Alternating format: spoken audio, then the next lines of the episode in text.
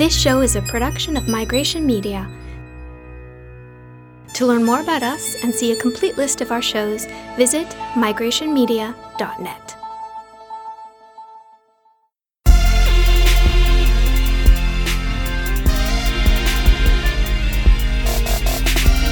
From Migration Media, this is Migratory Patterns. I'm your host, Mike Shaw.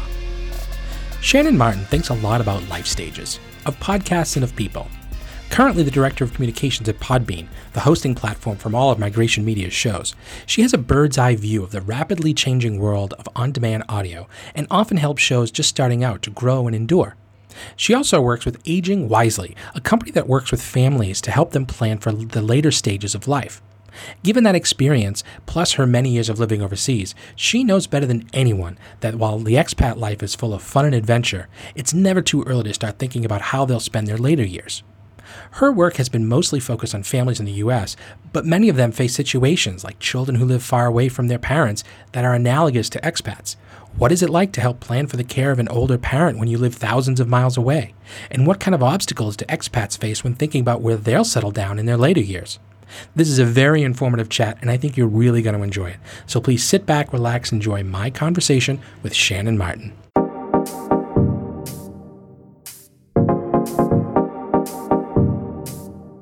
Shannon Martin, welcome to Migratory Patterns. Glad to be here. Where is home? Ah, home is Shanghai, China. Shanghai, China. Yes. Excellent. And how long have you been in Shanghai? Almost seven years. Seven years. So you're almost an old timer. Almost, yeah. Actually, for here I am. Yeah. Oh, that's So right. Shanghai's like- different. Beijing, Yeah. it's a different kind of level. A lot Yeah. more. Yeah. Okay. Um, so where are you from originally?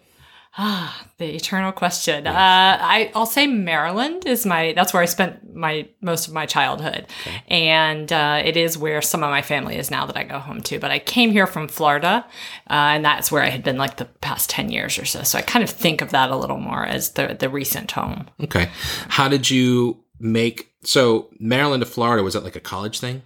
I was I've been gone from Maryland since I went away to college. I went to college in North Carolina. I basically did the whole southern part of the East Coast, uh, Tennessee, uh, Georgia, for graduate school. So yeah, I had I hadn't been back in Maryland to live for quite a while. Okay. So So what was the impetus to move overseas? well, we before we came to China, we moved to uh, Spain. We? We, my husband and I. Okay. Yes, yeah. Uh, started with him taking a leave of absence. He had been in the corporate uh, IT world for, well, at that point, maybe 15 years. And um, I love travel. And we went on a trip, and I said, Why are we not traveling outside the US as much as I once dreamed when we could do it? And uh, we actually were going to go work on a cruise ship.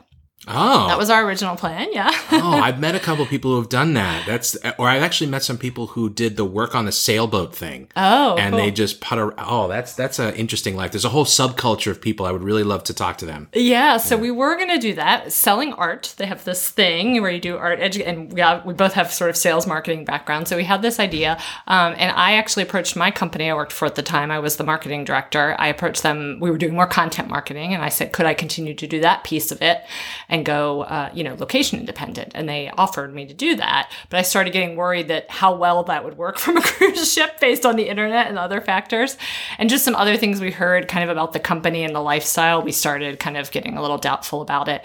Um, my husband had already applied for a leave of absence with his job, so we said. I said, let's do it anyway, even if we're not going to do the original plan. And we traveled the US for quite a bit, and then we went to Spain for three months, uh, came back, and we both worked remotely. And so I was like crying over leaving Spain. and then I said, Why are we What here? are, what are we doing? Why did we have to go back? And then one day I said to my husband, Why do we have to work here? Like my job's become location independent, and you've been working from home for how many years? So we went back to Spain and spent uh, almost a year. And um, in the end, his company actually laid off some people, opened up an opportunity. He took a CELTA course, uh, learned about teaching, and but he ended up going back to the corporate world, and they brought him over here. So that was how we ended up in China. Oh, that's pretty cool. So that's you're you're a location independent person, but happen to be anchored in China right now. Yeah, I, well, I'm not really anchored per se. So my husband was anchored here by the. I was about to say, is Yeah. your is your husband an anchor? But he, he was. Yeah, sounds bad. Boat anchor. No, he was the. He had the location based job when we came here, but he's actually since left that and doing doing the teaching thing. Um, so he took the business experience and relayed that into. So he teaches language, but it's more about the language of doing presentations, email writing, a lot of the. oh, that's so kind of- important here. Yeah, yeah, and and so that's something he can do anywhere, but he doesn't really do it location independent. I mean, he does it based in the location.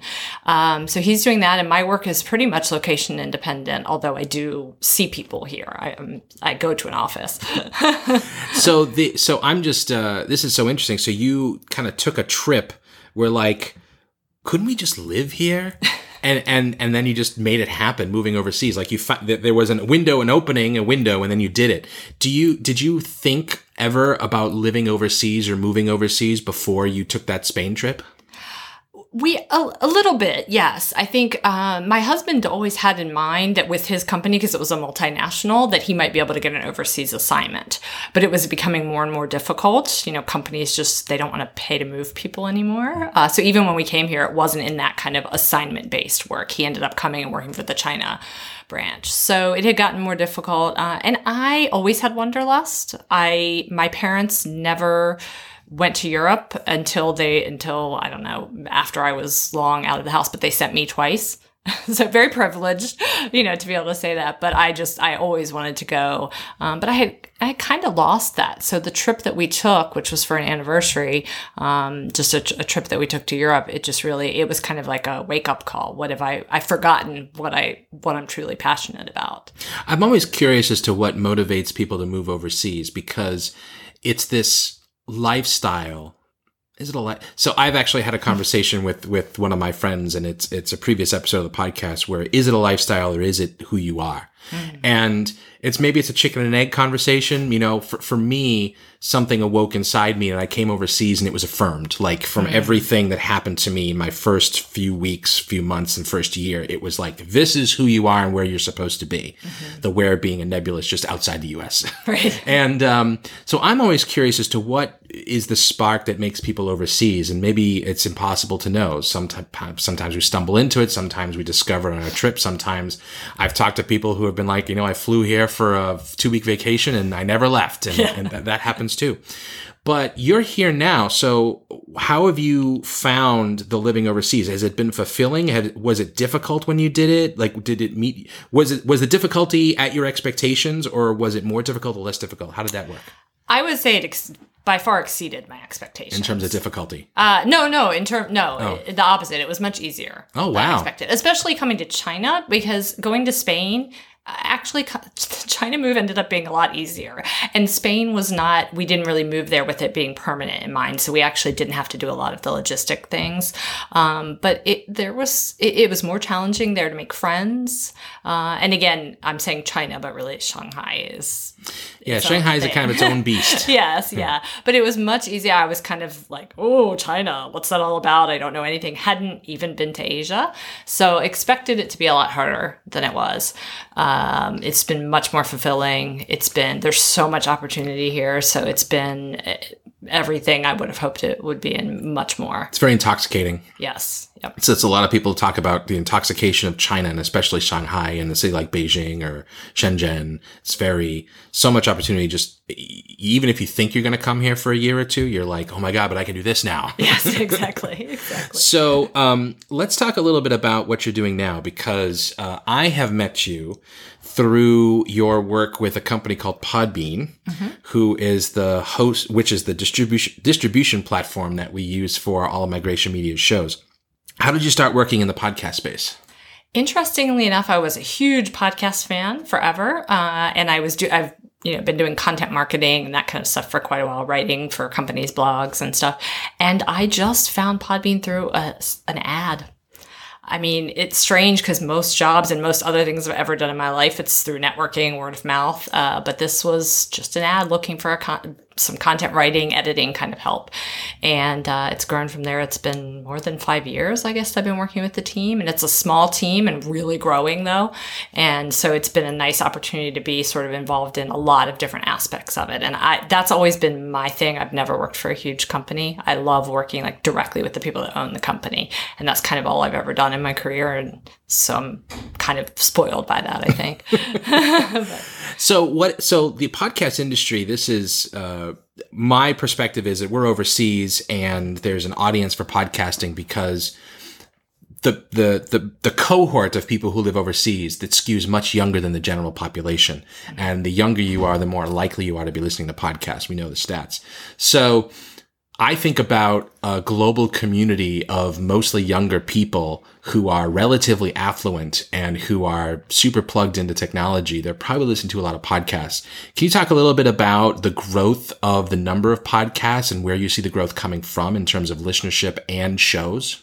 Yeah, it's booming. I mean, it's crazy. So in the US, which is like the leading market, I guess, you know, there it's now hit the more than 50% of households and the numbers that listen on a regular basis is quite is growing even more so and that's kind of where the, the growth really is. So that's the the us kind of serves as the barometer but i think where a lot of the growth is going to happen is going to be outside of the us um, because you're going to hit a certain maybe saturation point there.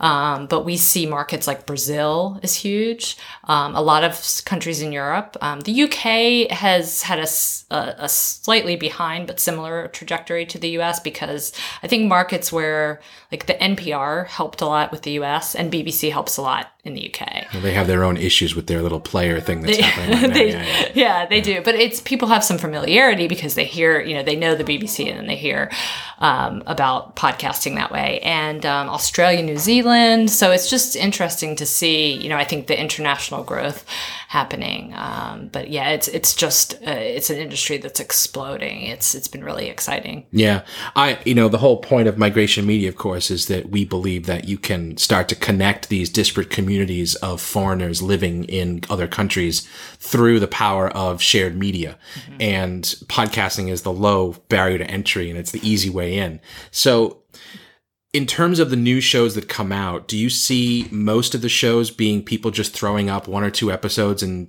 retiring it away? Like we have these numbers of 600,000, 700,000 mm-hmm. podcasts that are listed out there now. What kind of, uh, like, what percentage of that number is actually people trying to put out consistent content? It's a huge number that fade out quickly. Mm. Yeah, um, and the especially the newer, uh, the some of the newer growth uh, because it is because it's a trending thing. You get people that are like, oh, I got to do a podcast, but like you've put a lot of serious thought behind it as a business. You know, it's that's not typical yeah, we're no fly by fly by yeah, night operation here. Yeah, yeah, that is not typical. So we see a lot of pod fading, as mm. it's called. Pod fading. Pod fading. I like yeah, that. Yeah, you know, there's always going to be some kind of. I'm going to find someone and be like, "You're a pod fader." Pod fade. yeah. So there, there is a lot of that. Um, but on the other hand, there's a whole, um, you know, a, a, more serious professionalization uh, of the profession um, of the industry. Uh, on the flip side of that, I'm getting, you know, getting it much more serious and doing it very professionally and so there's, you know, there's kind of the segment, but it does have a low barrier to entry. So I think you're always going to see people, you know, doing it on the fly and then fading out. But it's kind of what's cool about it at the same time. I have to say, being down here in the trenches trying to develop content and, and get it out and just doing the machinations of making it work, there's a part of me that's really jealous of, of your position being I don't want to say up above it, but at least having a more bird's eye view of everything that's happening. Like it's kind of hard for me to keep track of what's going on industry wide when I'm so got my nose buried in my laptop, figuring out how am I going to get this show developed and you know figure out who's going to buy the ad for this slot. It's uh, I get really jealous of this the information that you have, and because it's a super exciting industry. It is for sure, and you get to kind of be working in it in a super exciting city, mm-hmm. and I struggle to think about another place like doing something like that in America. I don't even know if there's opportunity like that. Like, can you work in a super forward industry that's blanketing the world and have the kind of fast changing opportunity that you can have? Or is it just a matter of perspective? Like, can you have it, but we don't fit there? Like, this is the, this is the eternal question I'm always trying to figure out. Is it, I had a, there's a previous episode where I had a conversation where we tried to actually figure out the question are we doing, do we love living overseas because we're in the place we're in, like Mm-hmm. Beijing or Shanghai? Or do we like living overseas because we're just overseas? Neither of us had been in a different city Hmm. or had a different place. And you've been in, you were in Spain for how long? Uh, on and off for two years. Oh, so you were in Spain for a couple Mm-hmm. of years back and forth. So how do you so how do you kind of think about that? Do you find that you are thriving because you're in Shanghai or do you feel like you're fulfilled or thriving just because you're overseas? I think because I'm overseas, but I do think China is a special place. Yeah. And it was a good place to go in a more permanent way and to, then to really to really hone in on the fact that yes, this is the life for me. So we we don't plan to ever live in our country of origin again. I mean, may, who knows when we're elderly, maybe, but um, for now, it's it's something I want to do, even if it's in different countries. Um, I love Spain, so that's a plan to go back there, but it could be somewhere else. It's interesting. Shanghai is like the podcasting of living overseas. It's low barrier to entry. yes, yeah, exactly. you mentioned you mentioned maybe when we get older, and that's another thing you know a lot about. I want to talk about that, but let's just take a break for a moment, uh, take a breath, have a glass of water, and we'll come right back and get into what happens when you get older when you move overseas. Hey everyone! If you like the kinds of conversations that we have here on Migratory Patterns, you should check out Pop Abroad. Host Michelle Ibarra is on a mission to help expats and migrants live their best lives overseas by talking with the people who are doing it right now. During her first season, she's talking about community, why we need it, how we can use it to get a leg up, and how the best community leaders make theirs work. Listen in as she interviews the incredible women who are killing it overseas to hear how they are creating community in their adopted homes. You can learn more and hear the latest episode at migrationmedia.net or just search for Pop Abroad wherever you get your podcasts. All right, we're back now. And Shannon, we were talking, you mentioned uh, the issue, uh, you mentioned offhandedly uh, what happens maybe when you get older. This is something you, can you talk a little bit about your work? You call it elder care overseas. Uh, How, what is the work you do? And, and can you talk a little bit about that? Yeah, so I actually have um, my background. I have a master's in social work and gerontology, but I ended up Social work and gerontology. yes, yeah. Okay. Yeah, so but I ended up I, I worked in a nursing home for a while um, as the social worker, and I ended up getting more into the sort of it sounds kind of odd to say marketing of elder care, especially when you're outside the. If you're in the Are U.S., you, old? get it. Yeah, if you're in the U.S., you get that because everything is a market Right. in the U.S. But if you're elsewhere, it seems kind of odd. But um, but it is a big business. Yeah, yeah. And so Getting I- bigger. yeah, so I ended up getting more into the. It, it's kind of a combination of marketing, social work. It's a lot of. So I did a lot of uh, talking with prospects that we would work with and telling them about services and things like that. Um, and I got into the content marketing. So I continue to, after 15 years, I guess it's been, work for this company out of Florida that does home health care and care management. Um, and the care management piece is a piece where you're essentially like a consultant to families um, who are caring for elderly loved ones and often at a distance. So in Florida, you have all the people that move to Florida and then the families are elsewhere. And it wasn't always overseas, it was mostly in the US, but it's a lot of the same kind of issues. And they would be five or six states away trying to deal with things from afar. Mom or dad would say, I'm not moving back up north. You know, I'm used to Florida now. And so, how do we do it from a distance? How do we decide if mom needs, you know, help at home or, you know, what's going on um, there? So, worked in that field and I still do. So, I do the, I basically do the content writing for the company. So, we have a very active blog. We do one post a week about an educational topic and have oh boy, we have hundreds of, you know, we have this huge catalog now. So anything about getting older, uh, and especially elder care, we pretty much have uh, blog posts on and do, I do some of the social media and stuff. So you talked, you mentioned, uh, you know, doing things from a distance. So a lot of times you'll have the kids who have moved away or the parents who have moved somewhere else where it's warmer or sunny or whatever, and they have to manage this this care or this caring for from a distance. Is that is that do you find do you have any clients or do you have any experience working with people who have parents or who have children who are overseas and managing that process?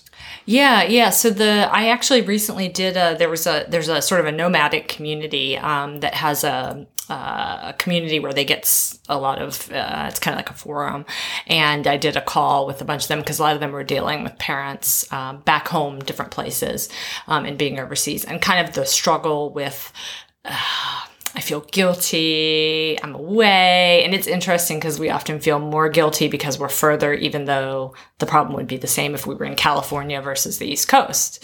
It- but we feel worse because we're overseas. And sometimes um, expats and nomads feel, feel, or even maybe get the get the guilt trip that they're being selfish you know, why why don't you move back? Because you know your parents. If you're in New. York, your parents in Florida, it's not as much guilt as if your parents in Florida, but you're in Shanghai. Yeah, yeah, and especially it just you know people don't always understand the living overseas thing. Why? Why do you have to? When are you coming home? You know all these kind of things. So uh, yeah, and even when I back you know many years ago before I lived overseas, some of the clients that we had in Florida, the kids were living often a, an expat kind of assignment. We would have these professional sons, daughters, nep- nieces, nephews um, that would be trying to deal with things from overseas. So it just made it, especially back then, it made it more complicated because they didn't have a lot of the technology tools. I mean, I don't. I remember doing calls with people, and I, I don't think they even had Skype. So it was like, how do you, how do they get in touch? You know, they're having to make these crazy overseas phone calls and stuff. So gotten a lot easier in some of those regards. But Yeah. So, what are, are there any common, like, do you find any differences in issues that the nomadic folks have to deal with in terms of elder care? Or is it really just the same thing and it's kind of got that added layer of difficulty of you're not in the country? Yeah, it's very much the same thing. When I did that conference call kind of thing, the, it was it was like flashback to everything I ever talked to people about with the clients that we had in Florida and the kids were in other states, or even if you're local with your parents, it's the same. It was a lot of you know. I think my parent needs help. They don't think they need help. I think this is what they need. I have siblings that disagree. I have, uh, you know, but with the added layer of complexity. And then the added layer of, like with siblings, for example, you know, sometimes you have a sibling that's in the town where mom is, and then someone that's a few states away. And we don't agree, or one feels, you know, bad, and one comes in and tries to rescue everything and all that. So that would happen. But again, I think people, they, if they're getting that guilt trip or they're feeling that guilt trip, they're getting it twice as much if they're, and especially because a lot of these people are, um, it's very much a choice. Um, you know, we're talking a sort of a privileged group of people that I've talked to and dealt with. So, I mean, they're not, They have a lot of agency in where they're going to Um, yes. go and how they're going to live their life and what circumstances those the surroundings are going to have. yeah, yeah. Which is analogous to the uh, the situation that we find ourselves in. We have a lot of agency and we can choose where we want to go. So it's a very similar type of agency. So it's this it's the same kind of decision and process, but you just have this. It's like it's. I just have this image of like the Olympics and you have the high dive, you know, and off the platform, and they add the level of difficulty, and like we've got the double twist if we live overseas as opposed to the other guys. It's crazy.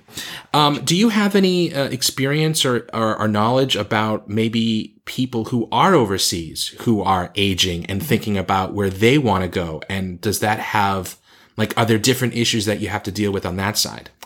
Yeah, I mean, it, everything, it adds the extra layer of complexity, as you said. Um, a- lot of the people I talked to, like in that particular call, they, they were, it was definitely an older group, uh, and they were dealing with aging parents, but sometimes we forget, like, aging parents can mean 90 and the person is 70. So it's still also a, elder person.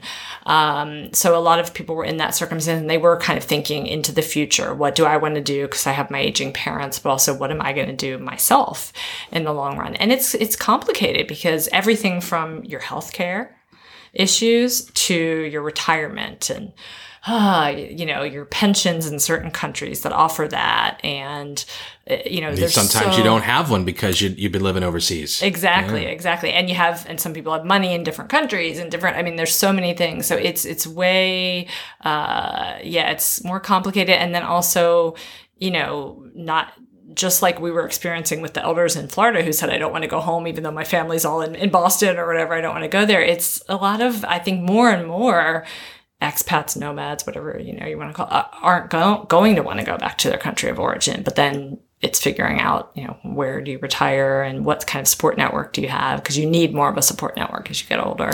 Yeah, I mean, it's it seems far fetched to think about it. I mean, you know, I'm in my early 40s, my wife's in her mid 30s, and and it seems crazy to think about what are we going to do in our 60s, 70s, 80s, 90s, probably with technology these days.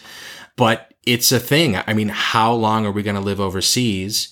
Will we feel okay going back? And if we're over for if we're overseas for so long, is going back even like going quote home? I mean, if, you, if you're gone for so long, it's no longer the place it was. So so no matter where you go, you're going to be quote nomadic somehow. So how do you negotiate that? And then, like you said, that other extra layer of difficulty. Where do I go? Are there countries? Do you do you see countries that are more welcoming to elders, or do you see them kind of acknowledging the reality and making changes to their systems?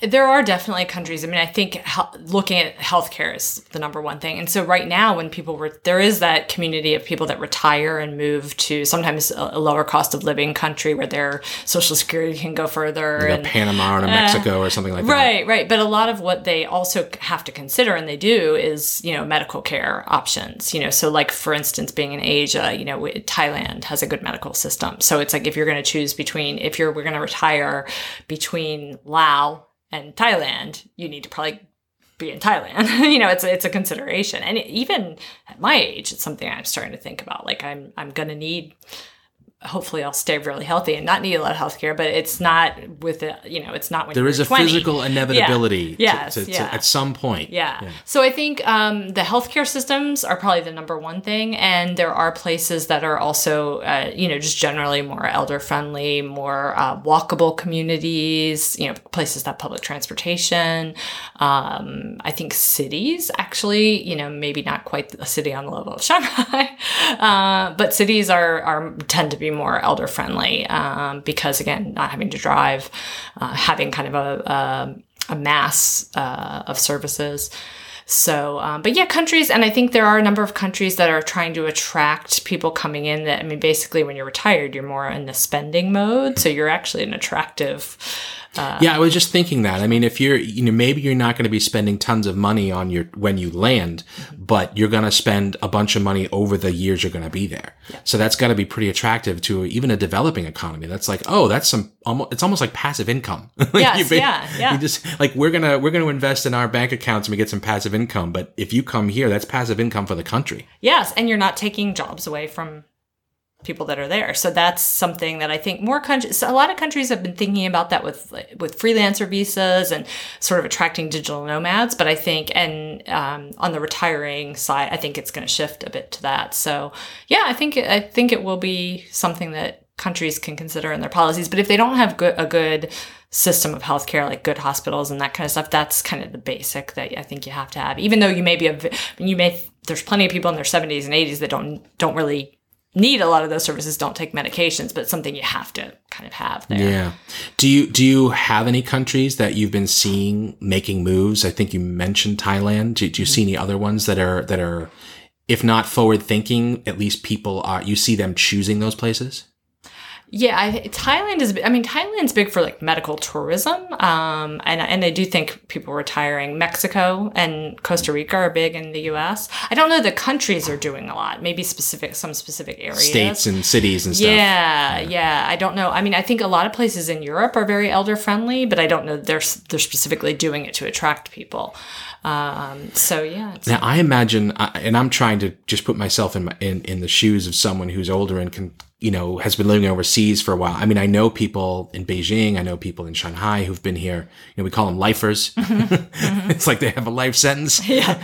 but you know, there are people we we we often think, well, no one does this forever, but there are some people forever. Like the one of the previous guests on my show, Eleanor Liu. Mm-hmm. You know, she married a Chinese man and in the 50s and then eventually moved back to China with him in the 80s and she's 99 years old. God bless her. Yep. and she's and her husband actually I didn't get how old her husband was. And you know they still live together in their home that they built on the outskirts was the outskirts of Beijing. Now Beijing has swallowed it. Yeah, I remember that episode. Yeah, it was pretty cool. yeah, she's she's pretty amazing, and um, there there are going to be more and more people like that. Like as more people choose to live overseas, or some people are forced to live overseas, uh, you're gonna be you're gonna find this cohort of people who are living overseas into their old advanced age is is just going to grow more and more and more. And i can't think i mean that's just an unfathomable situation. Like if if i am living in asia and I'm getting into my 60s and 70s, at that point, you're kind of making a decision of this is where I'm going to plant myself. Right. You're not going to be bouncing around. Like we can bounce around for another good 20 years. Right. But after that, maybe you'll do some travel, but really you're thinking about where am I planting my, where am I planting my tree? That's a lot to consider if I'm going to stay overseas. My family, my support network, like you said, your resources d- have you talked to any people who are making that decision? And have you have they given you any insights of what the way they think about it? The, a lot of the people I've seen move back you know, to where their country of origin. That's been typical. I Really? Think. Yeah. That eventually people move back, and I've seen there's a lot of old, like they call it Shanghailanders, that I've met in the U.S. that were here for a long, long time and had, you know, some had spouses here and different things, and they end up, they often end up back there. I mean, it's interesting because I think that cohort of people, like the lifers you're talking about, um, as a as a person that kind of does a lot of research on aging well, I think that's one of the benefits we have in our mindset of having to be very flexible, being curious. Uh, it definitely keeps people quote unquote young. I, I, those are the things that you know help you age well. Um, but yeah, I've the people that I know that are staying places, at least for now, some of it's a little bit of a not not very conscious decision. Like there still could be that chance of moving back, and a lot of it is because they've they've they now call a place home. So as you said, it's not they're not bouncing around so much. But now, yeah, I've been in China thirty years or whatever, and it's become home. And I, so I think there will be more of that. But I, I've seen a lot of people going back to the country of origin. That's gotta be a that's gotta be a tough decision too, because you're if you've been in a place for 20, 30 years, it's home. Mhm. And then you're going back to a quote home that you haven't been in for three, four decades. Yeah, That's yeah, gotta be just I, I can't it's like being an expat all over again. for sure. Yeah, I think. I think there's more. I think more and more people like migrating in Europe and that kind of stuff are probably you know going to stay. I think it's a bit different here in China because just the nature of China with not having. There's a lot of other places where you can get citizenship fairly even easily and that kind of stuff. So that's where people probably are staying a bit more. It becomes home. Um, and also depends on if you have like a cross cultural marriage or something. Um, so I guess it's going to depend a lot on what that country is that you ended up staying in a while. I think probably what I'm saying is maybe a skewed view because I'm talking about a lot of exposure to people in China and just the nature of China.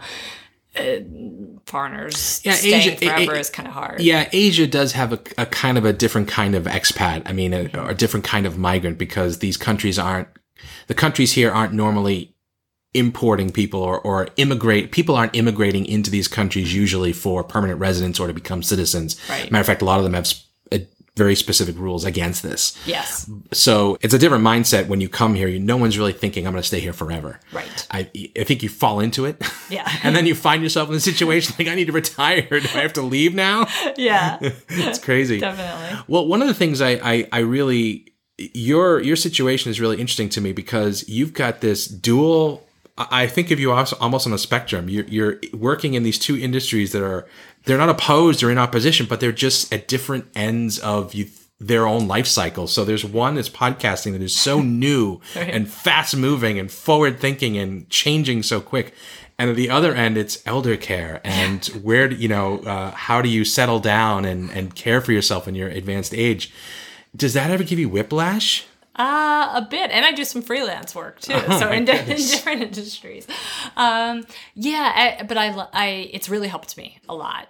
Uh, Do you find old people like, come on and podcast, and you tell podcasters Yeah. think about retirement? Well, my boss, my my original boss, actually in the elder care company, is, is definitely going to start a podcast. I'm saying definitely because I'm going to put the pressure on her by the end of the year. So yeah, it's you're seeing some crossover a bit, and we've got to get yeah some more elderly people podcasting. They have some interesting stories. They need to be told. Yeah, I mean, actually, you could do you could do a lot of audio diaries. Yep. You could do a lot of uh, historical uh, type stuff where you get you know perspectives on periods of time in places. I mean, the, you know, people who are in their elder ages, they're incredible resources just Mm-hmm. for context and you know stories about what life was like in certain places, certain times. for sure. It should probably be a project. Yes, yeah, there was a great uh, storytelling project here in Shanghai where elders, Chinese elders, would uh, do do their stories, um, and they incorporated some dance and these. This it was really cool, um, and we even I did one where we went and the elders taught us about how to do the I forget the name of it, but the Chinese yo-yo, that really cool thing that spins around on the.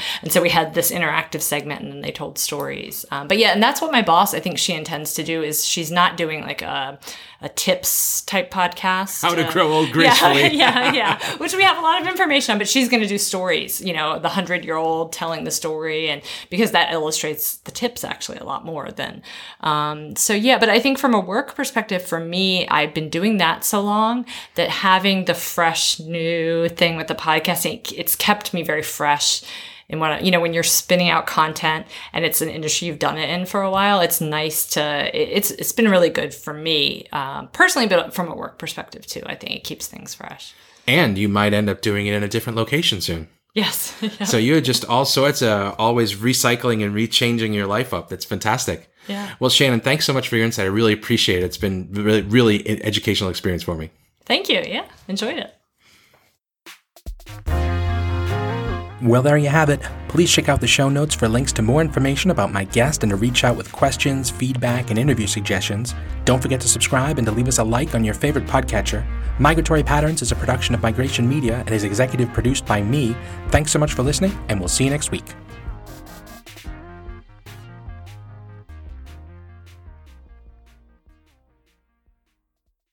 This has been a Migration Media production. To learn more about the lives of international migrants and see our lineup of shows, visit us at migrationmedia.net or look for us on Twitter, Facebook, and Instagram.